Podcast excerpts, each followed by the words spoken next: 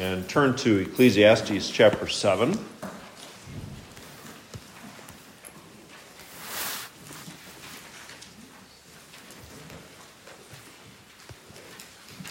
Ecclesiastes 7. We're finishing up uh, a section here that began back in chapter 6, verse 12. So maybe I should have had you turn there. Ecclesiastes 6, verse 12. Solomon begins by asking a question Who knows what is good for man in life, all the days of his vain life, which he passes like a shadow? Who can tell a man what will happen after him uh, under the sun. Uh, what's good for a man, a woman, a human being? What's good for you in your short life? In your short life, um, I had a um, experience this week emphasizing the shortness of life. Yes, I've enjoyed uh, seeing a lot of things, and yes, from different, depending on your perspective, I still have a lot of years left.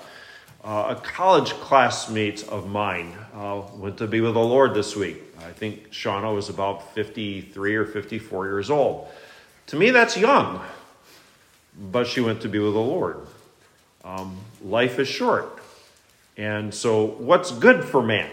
How do you respond? And so, Solomon responded in verses 1 through 12 of chapter 7 by giving a, a lot of different practical encouragement, instructions on how to wisely live in this short, brief life. The last consideration, the last piece of advice is in verses 13 and 14. Um, it's also something of a warning as well on how you must respond to situations and circumstances. So, verses 13 and 14. Consider the work of God, for who can make straight what he has made crooked? In the day of prosperity, be joyful, but in the day of adversity, consider. Surely God has appointed the one as well as the other, so that man can find out nothing that will come after him. Um, you and I need to respond rightly, correctly, like Christ would. Um, what have we learned so far? There's a time to weep and a time to laugh, isn't there? Um, it's foolish to laugh and to party when things are somber and sad and difficult. Likewise, it's foolish to weep and to mourn during joyful times and prosperous times. You need to have an appropriate response to the different situations of life. Solomon doesn't make these instructions, what he says here, to change what God has done or what will do. He's not saying, I'm going to change or you can change what God has planned.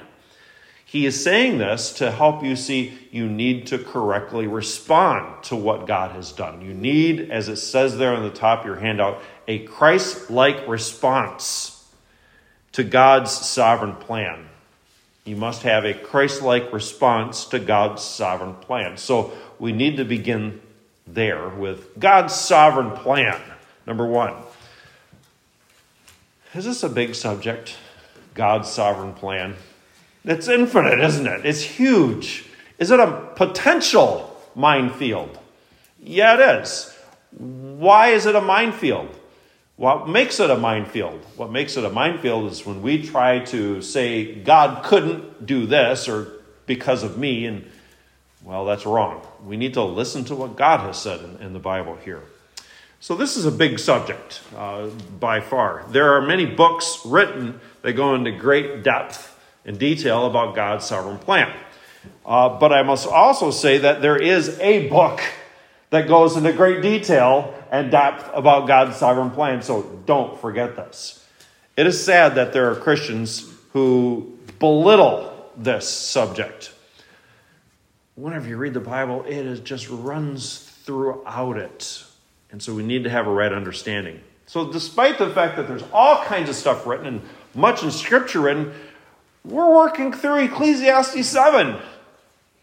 And so, while I'm going to note some other aspects of God's sovereignty and plan, we're, we're going to stick mainly to what Solomon says here.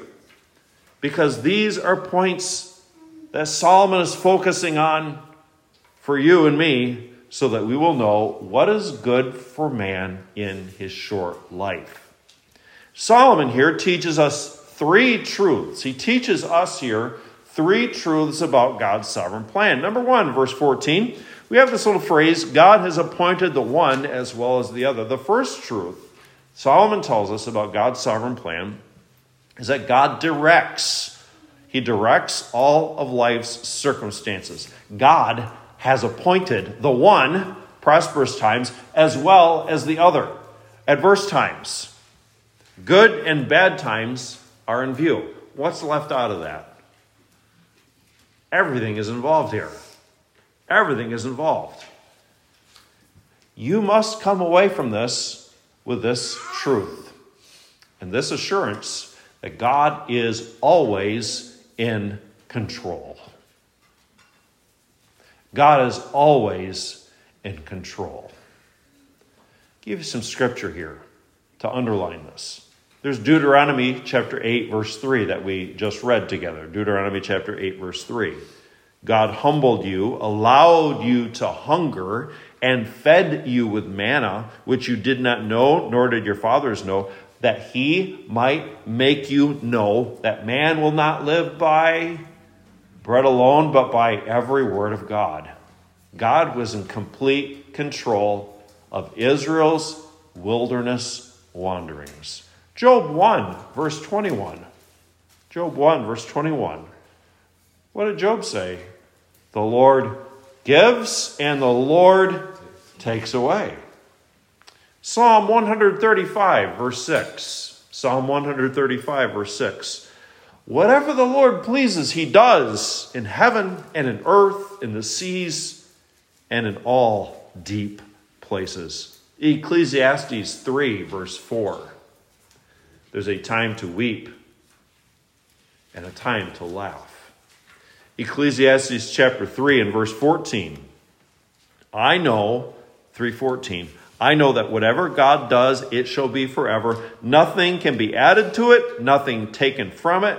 God does it that men would fear before him. This truth that God directs all of life's circumstances, this helps us with several things. First, it is a blessed comfort. It is a blessed comfort. When you stop fighting and bucking against God's sovereign control over everything, it is a blessed comfort. You can rest in Him. Number two, it is a humbling rebuke. It is not only a blessed comfort, it is a humbling rebuke we tend to want to always, we, we think that we have our hands on the, the steering wheel and, and, and transmission of life and the brake pedal, don't we? And this is a humbling rebuke of who's really in, in control and in charge. This truth, number three, strengthens faith. It strengthens confidence and faith that your God always does what is right and good and brings him glory. It's a blessed comfort, it's a humbling rebuke, it's a strength for confidence and faith. And one last point of application here um, is our praise. It should result in great praise to God, awe inspiring praise. This is an all nighter. Remember, my dad would look for key pieces of wood that would be an all nighter that would keep the, the, the, the wood burner going in the wintertime. This is an all nighter for awe inspired praise. A second truth that Solomon teaches here about God's sovereign plan in verse 13, where he says, Who can make straight what he has made crooked? The second truth is that God's plan cannot be changed. God's plan cannot be changed. Who can make straight? Is Solomon really looking for an answer? He's asking a rhetorical question. No one can.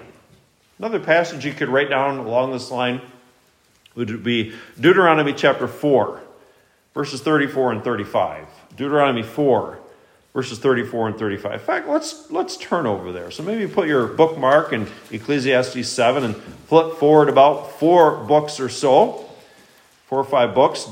Um, Daniel chapter 4 and verses 34 and 35.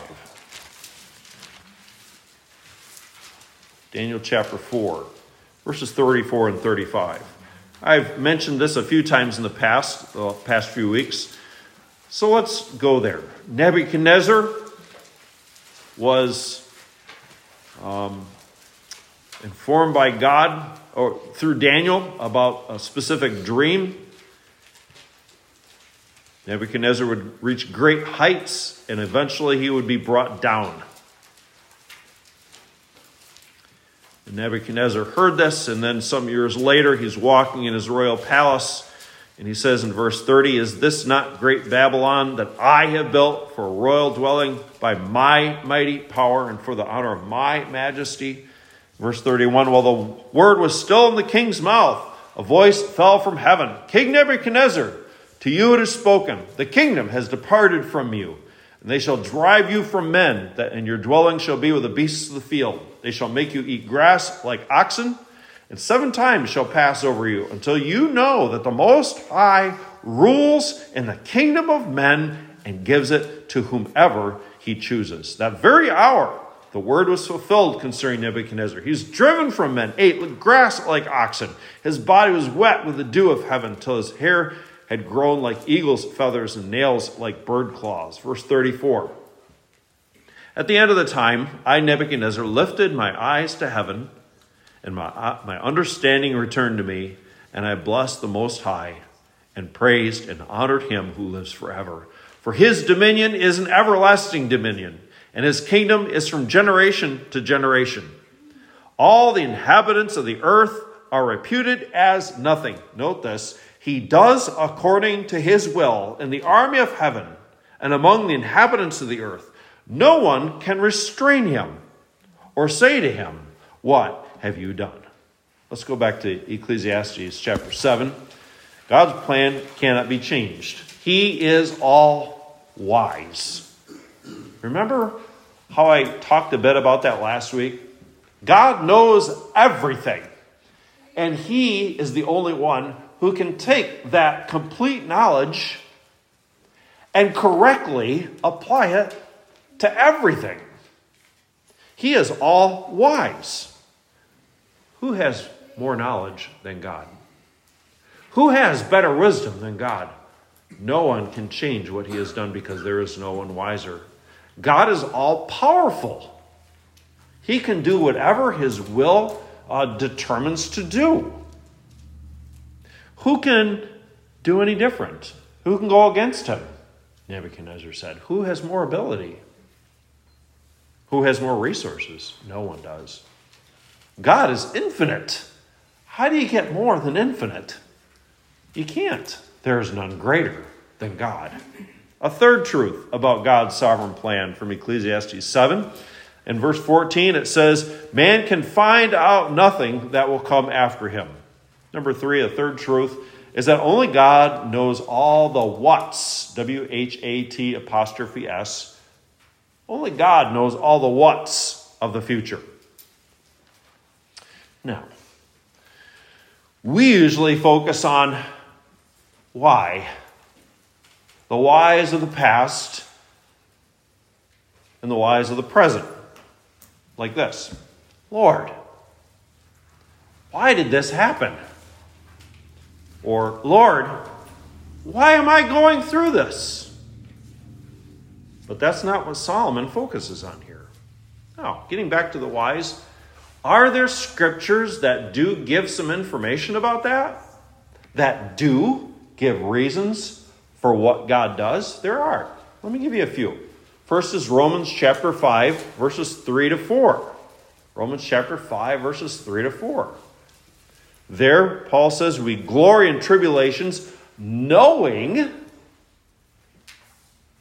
knowing that tribulation produces perseverance and perseverance character, and character hope. A second passage, Romans 8:28. You knew that one was coming, didn't you? Romans 8:28. We know that all things work together for good to those who love God, to those who are called according to his purpose. A third passage, James chapter 1 verse 3. James chapter 1 verse 3. And there James says, knowing that the testing of your faith produces patience. I emphasized a key word in all three of those. God has done this, and we know that in those circumstances, He's using that for these purposes and these reasons. Sometimes, though, we're like Job. We're not happy with those answers. We feel that we shouldn't be going through a particular set of circumstances. God, you owe us a better answer as to why. You owe me a better answer than that, Lord. We'll come back to Job in a little bit. Solomon here zeroes in not on why things happened, he is zeroing in on what will happen. Man can find out nothing that will come after him. God doesn't have multiple plans. He has a single, a single plan from eternity past, and everything is included in it. There are no loose ends in God's single eternity, eternal plan. There is only one God, and there is no other. If someone wants to say that there is someone in creation that has more power and can thwart God's plan, then we have somebody who is not merely equal with God, but we have somebody that is greater than God, don't we? There is a single plan that God has from eternity past. Scripture tells us this. And people, and sadly, especially Christians, they can respond to the fact of God's absolute, complete sovereignty with unbelief with what about, as if they're trying to stump a chump. They can respond with rebellion. Let me give you an illustration to try to show the, the foolishness of this. Kids, if you need any reminding, I hope not. You're going to you won't be in trouble, but what is today, kids? Thank you. One kid know it. today is Father's Day. God has ordained that dads are the head of the home. That is what God has ordained. They are ultimately responsible for everything that happens under their roof. That is what God has ordained. And that is a tremendous, awesome responsibility. Dads need God's wisdom and help. Slight rabbit trail. You might not be a dad. What should you do for the dads of our church then? You need to pray for them. They're in a position that God has put them in. They face pressures, they face temptations, they have fears. Every one of us has faults. We need God's help. Years ago,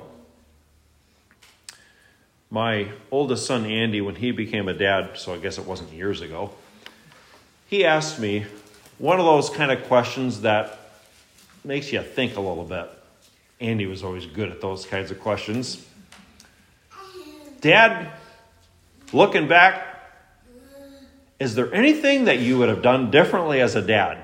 I hate those kinds of questions. It's like when you're in an interview for a job and they ask, What's your greatest weakness? I hate those kinds of questions. I didn't give him an answer because where do you start? You know, I've been thinking about that a lot this week. If there was one thing I would have done differently, I would have prayed more. I prayed a lot. We can put so much focus on what we need to do as dads, and we need to do those things. But unless the Lord works, we need to pray. Orwell Bible Church, pray for our dads that they will have God's wisdom and how to be the best dad that they should be.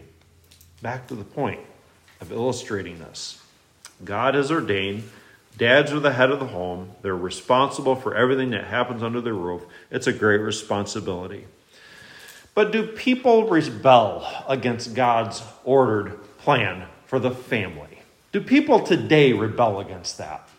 Do they say that's a bunch of foolishness? They sure do. Who needs a dad? They don't believe it.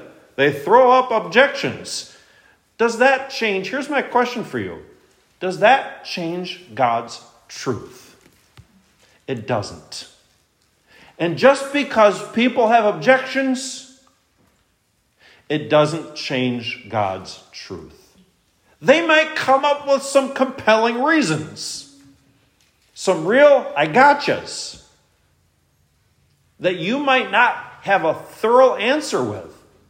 But how you respond is you look at what God has said, the infinite and perfect God. And He has said this. And yeah, you might not be able to answer this sinner who has the breath of God in him that God is keeping alive as to why and how of God's sovereign plan, but you know God has said this, and that is what you must stick with. Only God knows the what's of the future. Ultimately, because God is infinite and perfect, we need to remember you are finite and that you're affected by sin. You might think, how am I affected by sin? Well, what happened 3 weeks ago? Tuesday at 1:30 p.m. Can't remember, can you? Why not? Our minds are affected by what? Sin. You will never know all the ins and outs.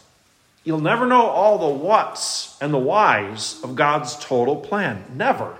So, what is the right response to God's plan, to what God does? It's what we will get to at the end of Ecclesiastes in chapter 12 and verse 13. Fear God and obey Him. That is what you're responsible for. That is what you will give an account for. Verse 14 of chapter 12. Fear God, keep his command, because you will give an account for that. You know, I would say, praise the Lord that you are not responsible for a complete and thorough knowledge of God's total plan. We can't do what we're supposed to do, much less worry about what God is doing. You cannot know everything that God is going to do in the future. Let me review. Three aspects of God's plan here. Number one, He directs all of life's circumstances. Number two, His plan cannot be changed. Number three, only God knows all the what's about the future. So, what's the right Christian response? Number two. You know what's easy to do? We enjoy good times like we read about in Deuteronomy 8, and we don't thank God and we live for ourselves. We can experience hard times and we can blame God. How should you respond in good times and bad times? Number one, look again at verse 13 and 14. Consider the work of God. Who can make straight what he has made crooked? And the day of prosperity be joyful. So, number one, you must have a Christ like happiness in good times. A Christ like happiness in good times. In the day of prosperity, be joyful. Joy is the idea of happiness, glad, enjoying, delighting in, satisfied, and pleased with. Ecclesiastes, Solomon has said this a bunch of times already, most recently in chapter 5 and verse 18. In chapter 5, verse 18, he says, Here's what I've seen. It's good and fitting for one to eat and drink, to enjoy the good of all his labor. That's what God has given you. Christ like happiness, joy as a fruit of the Spirit. It's a result of living by faith. God has said this about his plan. He has told me to do this. I will believe what the Lord has said. And that's walking, being directed, being led by the Spirit.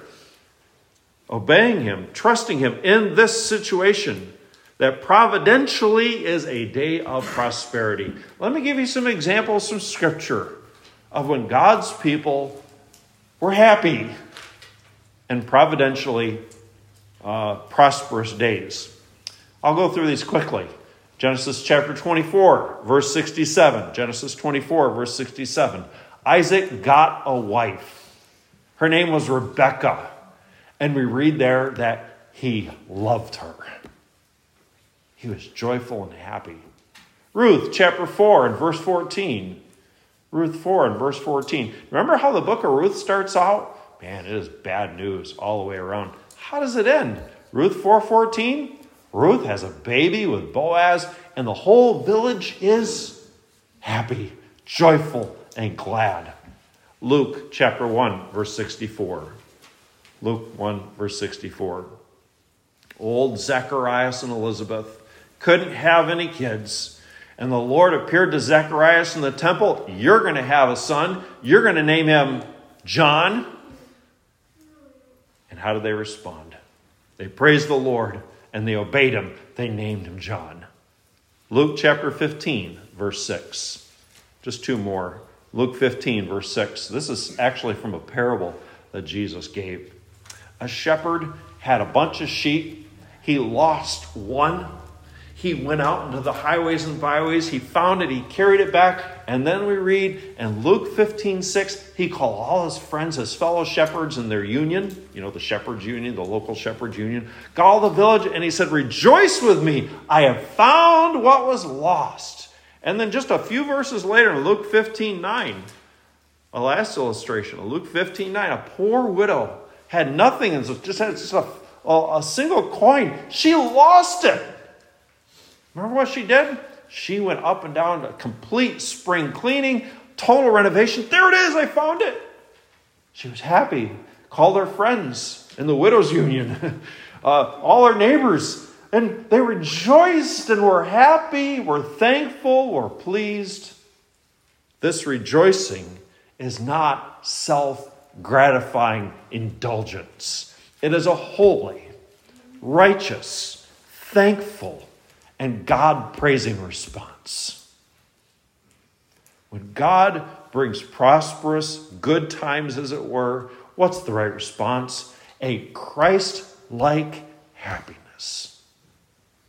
On the other side of the coin, in the day of adversity, consider surely God has appointed the one as well as the other, so that man can find out nothing that will come after him. You must have, number two, a Christ like humility in bad times a Christ like humility in bad times. When things go bad, we tend to react emotionally from our limited, sin affected point of view. But that's not a spirit controlled, Christ like response. What does a spirit controlled, Christ like response to bad times involve and require? He tells us here in verse 14. In the day of adversity, what's the next word there? Consider. This is what you need to do. Don't respond with, okay? He wants you to stop and do what? Think. Consider. Reflect on. Chew on. Contemplate, mull, ponder, weigh. What specifically? The greatness of God.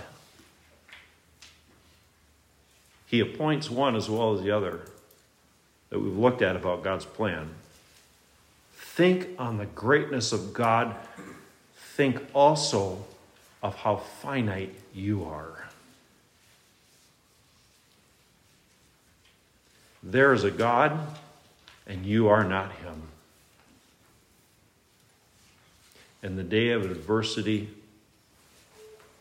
think about who God is and that you are not God. That kind of reflection does not view God from your limited, sin affected assessment of the circumstance. Well, I think God is doing this and he's just a meanie. And you take that assessment from your limited, sin affected point of view, you take that and you kind of put it on God as if it's a mask that you make him wear, and that's who God is and what God has done. That's not what Solomon says to do here.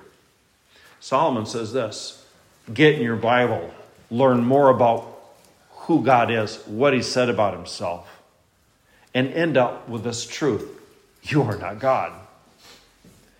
And you, so you end up with this response a humble trust. There's no answers to the whys. There's definitely not answers about the what's going to happen.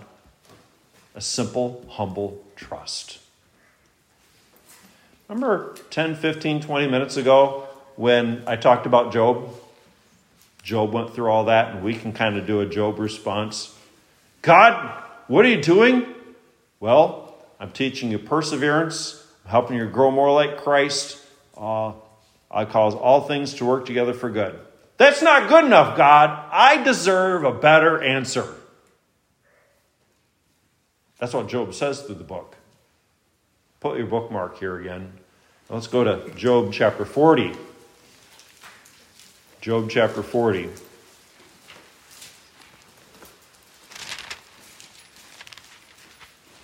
Job chapter 40, verses 1 to 5. In the day of adversity, consider, think, focus on who God is. Study your Bibles. You are not God, and you must have a humble trust. And we see that happening with Job twice. First, Job 40, verse 1. Moreover, the Lord answered Job and said, Shall the one who contends with the Almighty correct him? He who rebukes God, let him answer it. Then Job answered the Lord and said, Behold, I am vile. What shall I answer you? I lay my hand on my mouth. Once I've spoken, but I will not answer. Yes, twice, but I will proceed no further. And then flip forward to chapter 42, verses 1 to 6. Chapter 42, verse 1. Then Job answered the Lord and said, I know that you can do everything, and that no purpose of yours can be withheld of you. He did what Solomon talked about consider. There's a God. You are not him, and he does what he determines to do.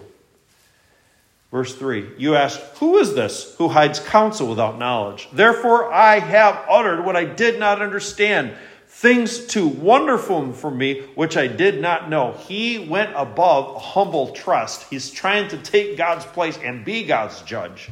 And he recognizes that and he repents of it. He confesses it to the Lord. Verse 4 Listen, please, and let me speak, you said. I will question you, and you shall answer me. I have heard of you by the hearing of the ear, Job says in verse 5, but now my eye sees you. Therefore, I abhor myself and repent in dust and ashes. Did, uh, did Job ever find out in the, in the, this all happened in the courts of heaven? Was Satan? Never learned about that.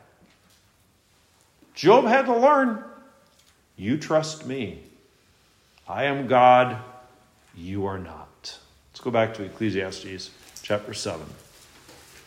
A right response of who God is, a right response to who God is involves mind, thinking on truth and meditating on that, and that controls your emotions and your actions. You're bringing it in line to what God has ordained. Ultimately results in you recognizing and saying something along this line I do not know what is going to happen. God does, and I rest this in His hands. he says at the end of verse 14, Man can find out nothing that will come after him. We do this, don't we? We try to figure out what's going to happen. Doesn't mean don't make plans, but what did James tell us about making plans? If the Lord wills. In adverse times, we need to have this humble trust in the Lord and say, God, I don't know what's going to happen. You do. And I'm trusting you. This is a fruit of the Spirit. This humble trust, living by faith in a providential day of adversity. I gave some examples of the rejoicing. Let me give some examples of this resting in the Lord in times of adversity. First is Genesis chapter 50, verse 20. Genesis chapter 50, verse 20. Remember when Joseph was sold into slavery by his own brothers, forgotten seemingly by everyone? And what did Joseph say? He recognized God's providence. He recognized God's providence. A second illustration 2 Samuel 16, verse 11. 2 Samuel 16, verse 11. David has gotten kicked out of his throne by his own son Absalom. He's leaving town. As David and his uh, all those who are faithful to him are leaving up on the ridge, there's this guy, Shimei. Remember Shimei? Cursing David and some of David's mighty men said, Let's go kill him. And David said, No, no. In 2 Samuel 16 11, perhaps the Lord told him to do that. If the Lord's gracious and merciful, maybe he'll restore me. I'm going to rest in the Lord's hands. A third example, Acts 16, verse 25. Acts 16, 25. Paul and Silas are out preaching the good news of Jesus Christ and isn't that good news? And what ends up happening to them? They get beaten, they get thrown in jail.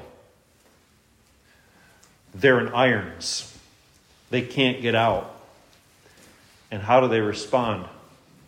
They sing, they praise the Lord, they pray, they trust the Lord. A fourth example Matthew 26. Probably, perhaps, one of the greatest examples. Matthew 26, verse 39. Matthew 26, 39. Jesus is in the Garden of Gethsemane, praying to his Father, knowing that the cross is coming. And what did Jesus pray? Not my will, but yours be done. The Lord strengthened him but the Lord didn't make his circumstances any better, did he?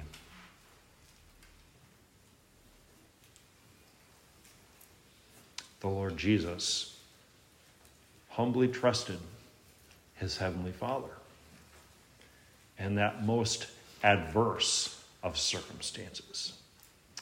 Did God fail Joseph? Did he fail David? Did he fail Paul and Silas? Did he fail his own son? No. The fact of the matter is, right now, every one of you, every one of us, we have some good things going right now in your life. And you have some difficult, hard things going right now. Every one of us. That's life in a sin cursed world, isn't it? The challenge is, is you can focus on one and ignore the other then. You make that your focus. And when you don't respond correctly to one circumstance, that is going to affect how you respond to the other circumstance. Is it possible to walk in the Spirit and walk in the sin nature at the same time? You can't. We must always have a spirit controlled, Christ like joy and a spirit Christ like humility before Him. We tend to say that the depth of one's faith is seen when he goes through a hard trial. I thought that for a long time. But this passage helped me to see that's only half of it. Deuteronomy 8 helps us see that's only half of it. The depth of your faith is seen every day, all the day. Some of the greatest temptations for you to sin are when things are going really well. Remember that from Deuteronomy 8? When the Lord said, You're going to experience all this good stuff, and then you're going to say, My hand has done this. None of this means that your life and your what you experience don't matter. Everything in your life matters, Christian. In the Lord's eyes, there's not a single part of your life that is outside God's loving control. Your life your experiences are ordained by God for your good and His glory to accomplish His purposes. Think of this your life, your experiences, your joys, your hard times. There is nothing, as there's nothing left out of God's plan, there is never a time, never a time when you shouldn't be 100% oriented and committed to Jesus Christ. Let me make that a positive statement. You must always live a Christ like life. Whether then you eat or drink, do all to the glory of God. So, Christian, have a Christ like happiness and prosperous times. Have a Christ like humility in hard, bad, difficult times. We're not going to close with this hymn, but I'd like you to take your burgundy hymnals and turn with me to hymn 521. 521.